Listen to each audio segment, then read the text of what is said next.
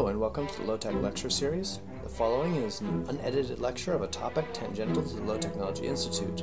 The ideas expressed are those of the speaker. We hope you find it informative and entertaining. As it is unedited, audio quality varies. Stay tuned after the lecture for information about the Low Technology Institute and its other offerings, or find us at low tech institute dot wordpress dot com. Thanks and enjoy. This lecture series is a recording of the class Archaeology in the Prehistoric World from the spring semester of twenty seventeen, taught by Scott Johnson. Yeah, the modern idea of uh, recycling to save the, the environment is, is fairly new, although we do see societies in the past kind of doing that. In, uh, for example, in the Maya area, when trees became less prolific around sites because they've been chopping them down for generations, they would uh, use a lot thinner plaster on their floors uh, because plaster takes a lot of trees. You have to burn the limestone to make the plaster basically concrete. And so in the beginning, they would make these really big, thick floors, but by the end, probably partially due to economics and maybe to preserve what they have left, they would make these much thinner floors. So whether or not it was a overt, we need to conserve what we have around us, or hey, it's just a lot more difficult or expensive to get uh, wood now, we should conserve. So there's probably some a little of both going on here, it sounds like. Probably so. What did they do with the stuff that they like ended up not using again? They just like put it in a pile somewhere? Often, yeah. A lot of people just had like trash pits in the backyard, which is great for us as archaeologists, because then they just throw all their trash, and it's called a, you know, a midden, just throw it all in one pile. It's great. In cities, though, they might have had, um, they might have separated out their biological waste, like their compost, and very well would have probably had compost piles that would be connected to gardens. In um, in the Aztec capital of Tenochtitlan, they actually had canoes that would go around between all the houses that were connected by canals, and they would like take um, the human human waste and other biological waste, and they would go and put it into big piles and make compost out of it. Oh, really? The yeah. it's, a, it's a T V show on oh. Netflix. Some like there's a part where they go to like some uh, commune, mm-hmm. and there's a this one guy is in charge of the compost, and he didn't know what it was, and then nice. He was humanure. Yeah, yeah. yeah. Uh, the only problem is potential. Yeah, potential uh, disease vectors, but yeah, we're flushing a lot of uh, nutrients down the tubes.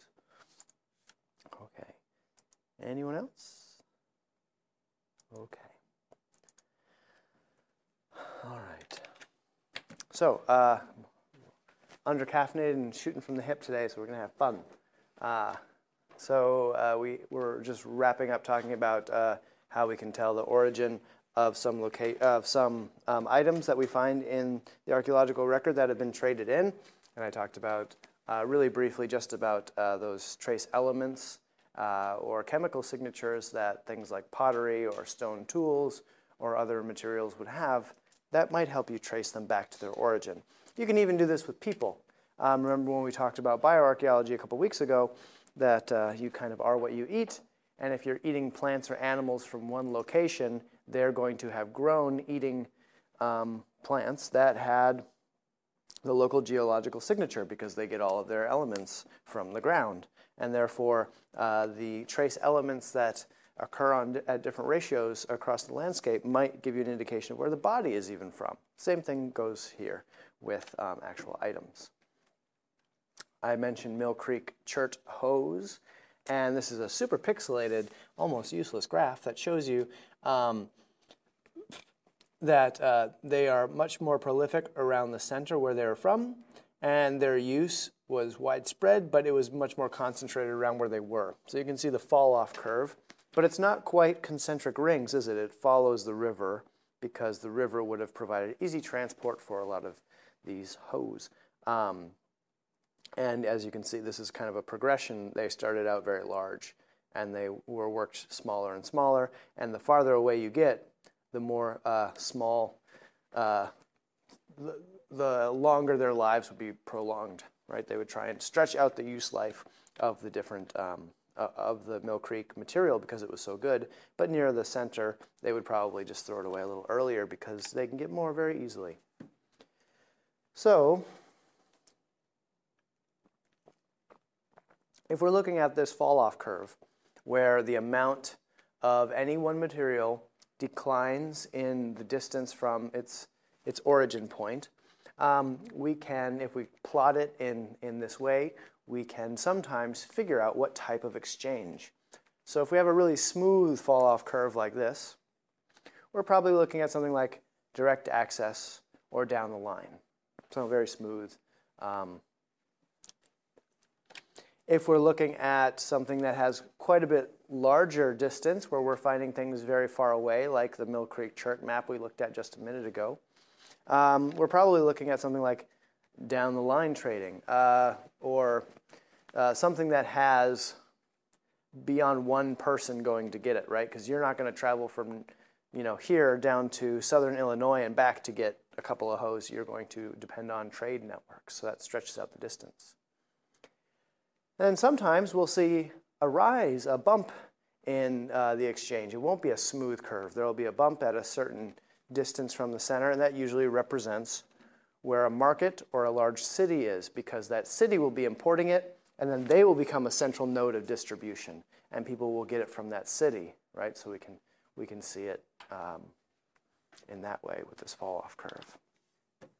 And then we have this weird-looking one. And it uh, is really here to remind us that it's all not quite so simple as uh, materials spreading out across the landscape. Uh, there are often two different types of transportation going on.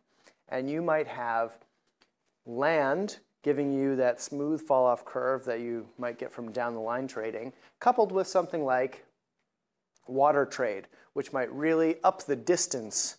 Um, and this kind of kerfuffle here, or this uh, bogging out of the water curve before it comes back up, illustrates that when you're really close, there's really no point in doing long-distance water trade to get something. It's just as easy to walk and go get it. But after a certain point, uh, water trade becomes more important, and uh, you'll find more things transported by water past a certain distance. Usually it's like how far you can walk in a day or a couple of days or something like that.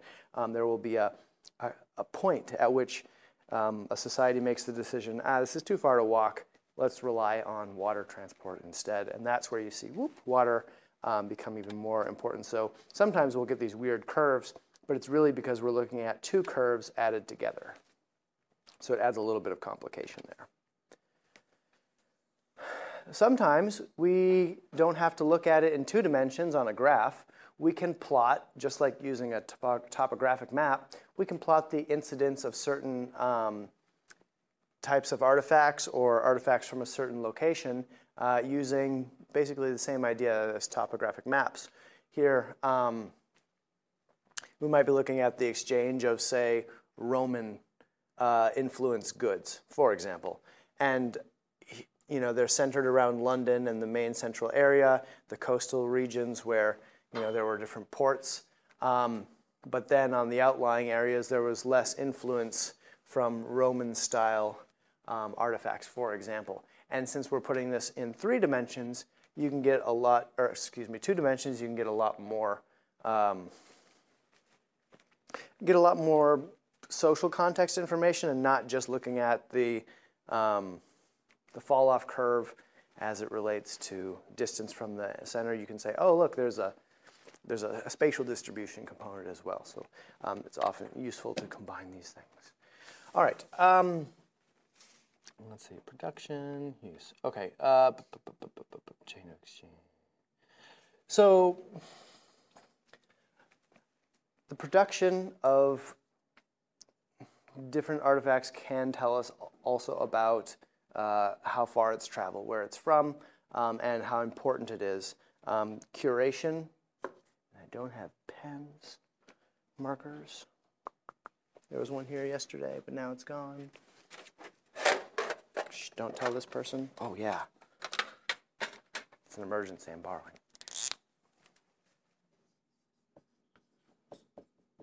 The idea of curation is basically, um, although we might know that from uh, museum context. Uh, curation is the idea that uh, somebody is much more careful with uh, a certain resource, and they try and extend its use life For example, if you don't have the cash to buy a new phone right now and you drop your phone on the ground and it cracks and you still keep using it, um, and then it, you know, keep, gets spilled, you know, pop on it or whatever, and it gets all sticky and you still keep using it because you don't have money to buy a new one, right? That would be an example of curation. You're trying to stretch out that use life.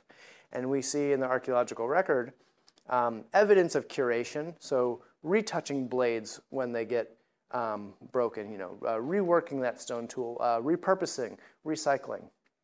This all increases as we get farther from the center, right? So the amount of curation is going to go up uh, as your distance increases um, because it's harder to get these items. Uh, it's harder to replace them, uh, and they're more val- they're more valuable because that um, the transport of them adds cost, right? Uh, so you don't want to so you don't want to waste something that is a, a rare, expensive import, uh, or even a common everyday import, but that you still have to uh, shell out for. You're going to try and make it stretch as far as possible. Mm-hmm. Um, so that's some some information about, that can give us some additional information um, about, uh, in terms of use, uh, we have, let me just double check. I just want to make sure I didn't miss anything there that was important about the last, about, sorry about this. Boop, boop, boop, boop. Boop, boop. Please pause. Transmit productions.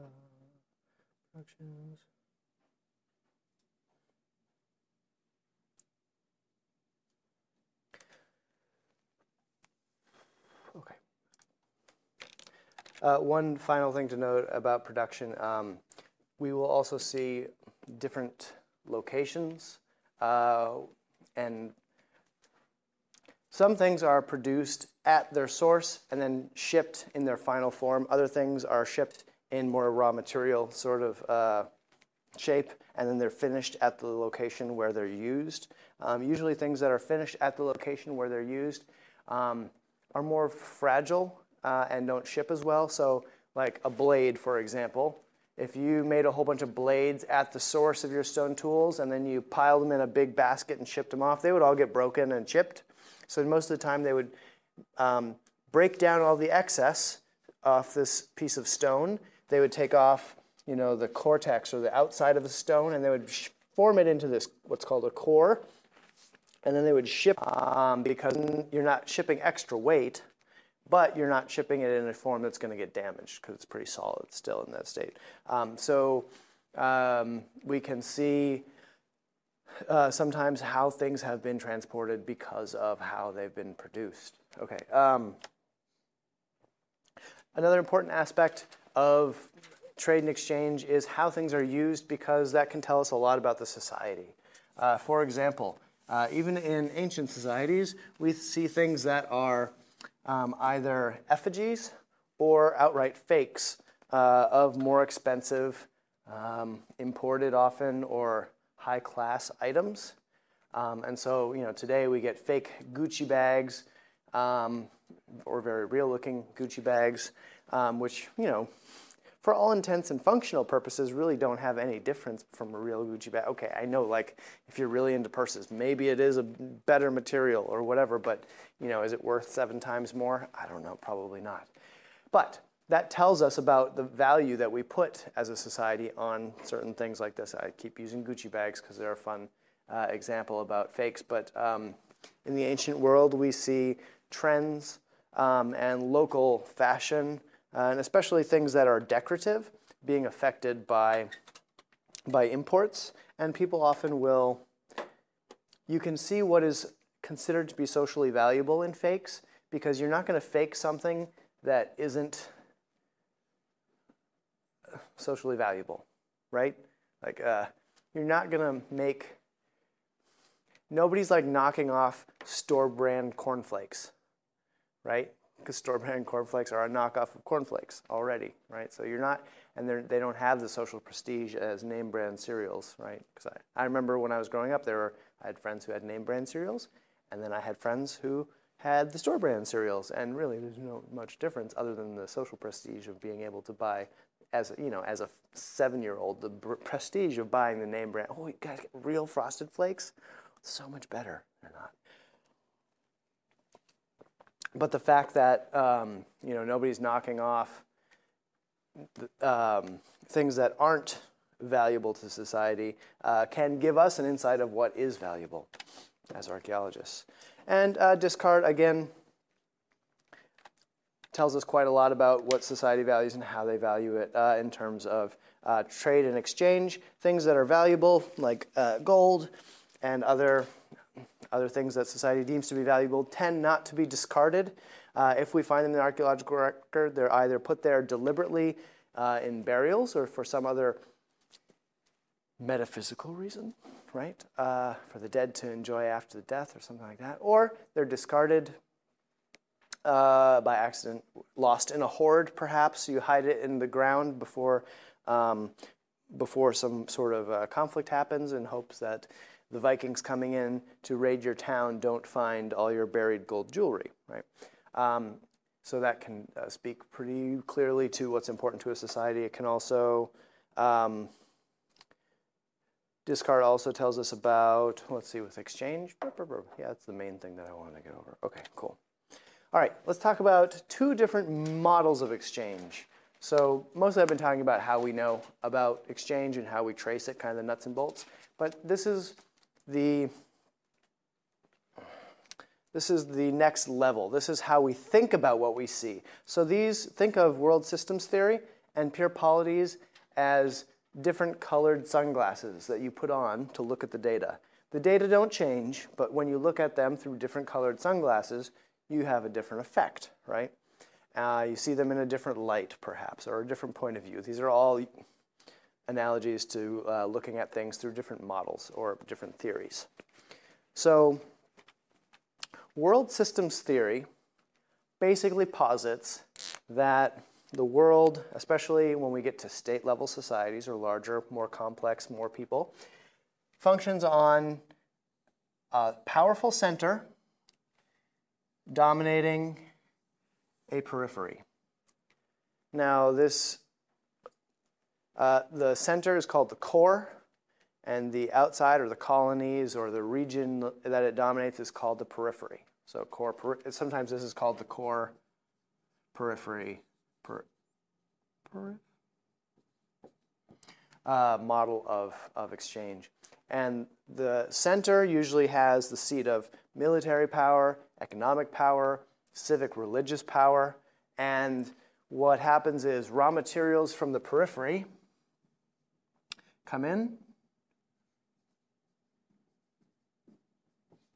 and in the core, that's where a lot of the uh, specialists, the craft specialists, the people who are making um, you know, raw materials into fancy finished furniture or beautiful uh, vases or uh, grapes into wine or what have you, right? And then the core sells these finished products back to the periphery at a profit. You can see this happening in pretty much every colonial uh, power in, you know, in your world history class that you might have had in high school or here, um, where we learned about, you know, the British Empire. In this case, Britain would be the core, and the empire would be the periphery, and we can see all of the cotton coming from India to the uh, mills in England, where they would make uh, the fabric uh, out of the cotton and then sell the cotton back to India at a great markup, and they would make a lot of money. They also dominated econ- uh, economically and militarily, right? And through this core periphery model, we can look at how Britain kind of dominated uh, the early nineteen hundreds. Um, this is one model that I'll explicitly be using to describe Rome and how Rome interacted with its colonies, much in the same way that Britain did with its colonies. Um, and I'll argue that Rome kind of uh, hollowed itself out and weakened the core, and then the periphery kind of uh, took over and became more important and powerful. Um, this is a theory that has been talked about a lot more in the realms of colonialism in the last three hundred years rather than uh, archaeology. But it's a really powerful theory. It's a much more complex, detailed than I'm really presenting today right now. But uh, if you're interested, you can look up writings from a guy named uh, Wallerstein, who was the progenitor of, of this world systems theory. He has like three or four books like this thick talking about European history um, in world systems theory. Uh, it's, it's pretty useful, uh, pretty powerful sort of uh, lens to view things through. Um, and so we can look at um, a lot of ancient societies in the same way. And if you think about it, um, all of the things I've talked about before with uh, with uh, with items, with the production of them, the use, and the discard, you can see all you can see the core and the periphery based on what types of artifacts they're going to have. Right, you're going to have um, a lot of evidence of raw material production in the periphery. You're going to have, if it's looking at stone tools, you're going to see a lot of um, the edges. Um, so if you have a rock and you take all the facing off it to make that core, these pieces are really identifiable as early shaping pieces, and you'd find those in the co- in the periphery, and then they'd be sent to the middle um, and used right by the higher prestige people in the capital or whatever. Um, and we'd be able to see this by what types of debitage and what types of materials and discard are in the different areas. So we could really reconstruct what's the core and what's the periphery in these ancient societies. All right. Another model of exchange I want to talk about is pure polities. And pure pol- polity is a, an autonomous administrative unit. So it comes from the, the word polis, town, um, like metropolis, right? It's the same, it's the same base, polis. Um, Istanbul used to be Istanpolis, like uh, the town. Anyway, um, this is, a polity could be a A nation-state like us uh, in the United States. It could be a city-state like the Vatican. It doesn't have to be a huge, large country. Uh, it could just be a city. Most of um, the Maya, for example, lived in city-states where a city was the main capital um, with a little area around it. Um, but as long as it's autonomous, so it couldn't be a colony. It couldn't be, um, yeah, couldn't be a colony or or under the boot heel of someone else. It has to be autonomous. And we'll talk about eight forms of pure polities, or pure polity interaction. This is really how two individual, it's like uh, political relations in the ancient world. So one way that polities, and I guess we can also say that this is how polities interact today, uh, is competition. You can attempt to make your group better than your neighbors, and you show that through all kinds of different things. If we want to think about the Cold War, the space race. Now, I don't want to knock the wonderful science experiment that it was to send people to the moon and into orbit, um, because we got all kinds of neat things from the st- space program. But if we wanted to dump a whole bunch of money into something that really doesn't amount to anything in particular, the space race would have been a good example. Like, yes, we did get a lot of scientific knowledge, and that's great, and I don't knock scientific knowledge for its own sake. I'm a scientist, and I'm super happy with the government spending money on that. However, if they took the same money and tried to spend it on, like, curing diseases, we probably would have cured a couple diseases instead, right? Like, there are real-world problems we could have been dealing with. But because of the competition with the Soviets and wanting to uh, learn to build rockets that could take a nuclear payload to the other side of the world under the guise of scientific research, uh, we spent a lot of money on the space race, and so did the Soviets, right? That is one way that we, uh, as the United States and the Soviets, as their own polity, tried to show that they were faster, smarter, and better than their neighbors.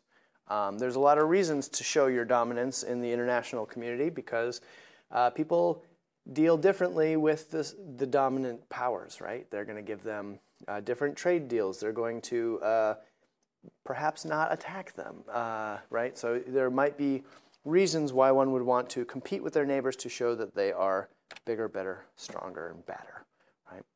And then there's competitive emulation. This is usually done where a one neighbor who is generally perceived to be slightly subordinate wants to emulate or take on, uh, copy the prestige of another uh, society next to them. So, right, we have, let's say, um, the U S and the Soviets racing to the moon. Well, if France was like, hey, we, we're we're you know superpowers too. We're going to build a space state. You know, we're going to build a space program. That would be a type of competitive emulation, right? Trying to um, show that they are also on the same path. Um, or you could also be doing it because you see something, and you know, without much ego, you say, "Oh, that's a really good idea. We should adopt that." And we'll see that with, um, for, for example, the Egyptians. The Egyptians were masters of. On the one hand, Egyptians were like really isolationists and really jingoistic and xenophobic, and they were like, "Oh, they made they just had like all these really mean." and uh, mean things to say about highlanders, which are people that come from outside the Egyptian, uh, the Nile Valley, and they would just like mercilessly rip on them in their texts, and they would make fun of them, and their jokes, and it's all this stuff, and like curses. They just really officially hated everything and everybody from outside the valley. But uh, one thing we think about as being really important to Egyptian culture is writing.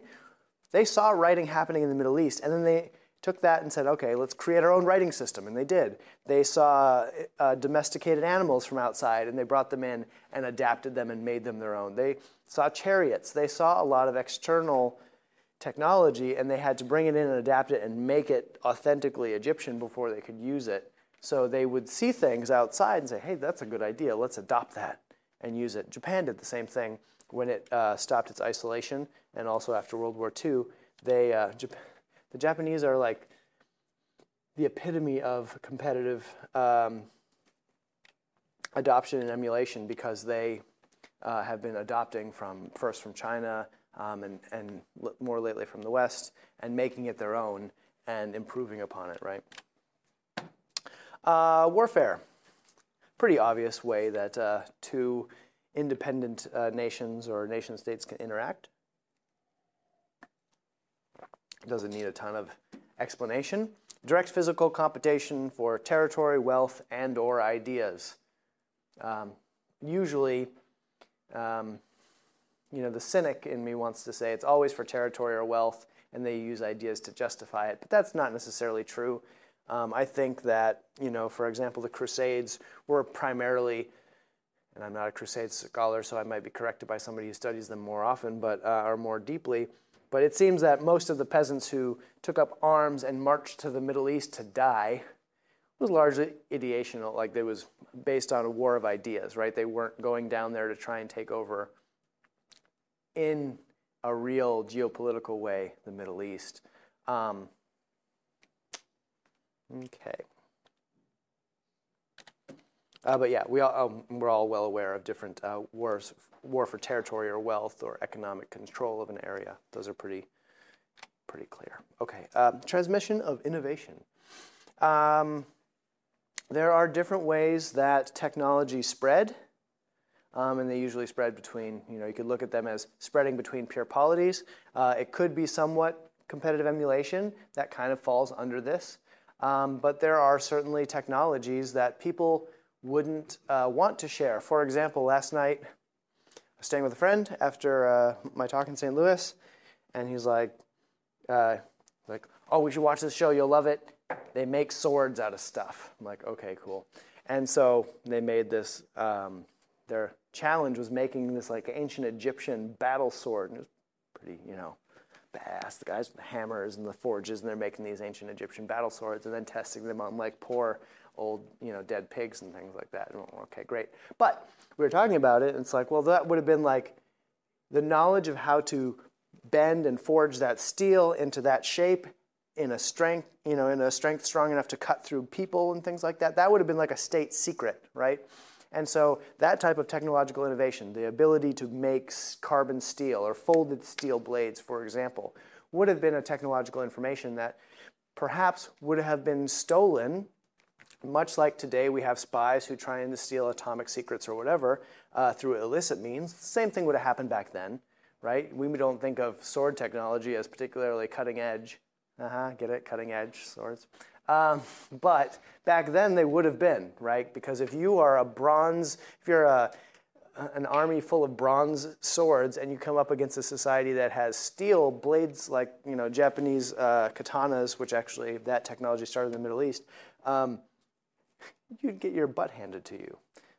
Perhaps little, literally, because they could cut you apart. Um, sometimes things would be, per- there. It doesn't have to be uh, uh, restricted technology. Sometimes things like religion are purposefully shared, you know, very openly shared and explicitly like, our religion's the best, you should learn all about it, sort of shared, right? So there, it doesn't have to be stolen. Uh, there are certainly plenty of reasons why different ideologies or uh, technologies are shared, um, sometimes through purchase. For example, corn uh, was spread throughout the New World uh, up from Mexico, uh, starting around, well, it really took off in the late, like during the Middle Ages in Europe. Uh, corn and beans were spreading across the New World, especially in North America, and that was probably through trade, through uh, merchants going around. I don't think there was a cult of the corn going around where people were just sharing like, ooh, try our corn, grow it yourself, it's the best, like some sort of weird cult. And I don't think it was stolen. I don't think anyone was protecting the corn and saying, no, you can't steal it. There was no Monsanto at that time. Um, and so it was probably spread through merchants saying, hey, try this new seed, it's awesome. Symbolic entertainment is a fun one. This is something like a modern example would be the Olympics. This would be how a, a common set of ideas um, would bring people together who otherwise might not interact in a productive way. So yeah, Olympics are a pretty great example of that. Um, often these are sporting events, right? It's kind of the opposite of warfare. Uh, it's a very physical competition with winners and losers, but this way you don't necessarily die. Well, depending on the sport, I suppose. And this is, uh, it's not just, you know, we, we haven't, we didn't invent the Olympics in the Western world, like uh, Olympics specifically, sure, but uh, competitions between villages, towns, or pure polities is, goes back quite a long ways. Um, even before people were living in settled societies, it's very likely that when people met up um, in the summertime, a lot of times uh, hunter-gatherers would gather in one large area, and there would be hundreds of people, and they would probably have a lot of like physical competitions, wrestling and things like that, things like that.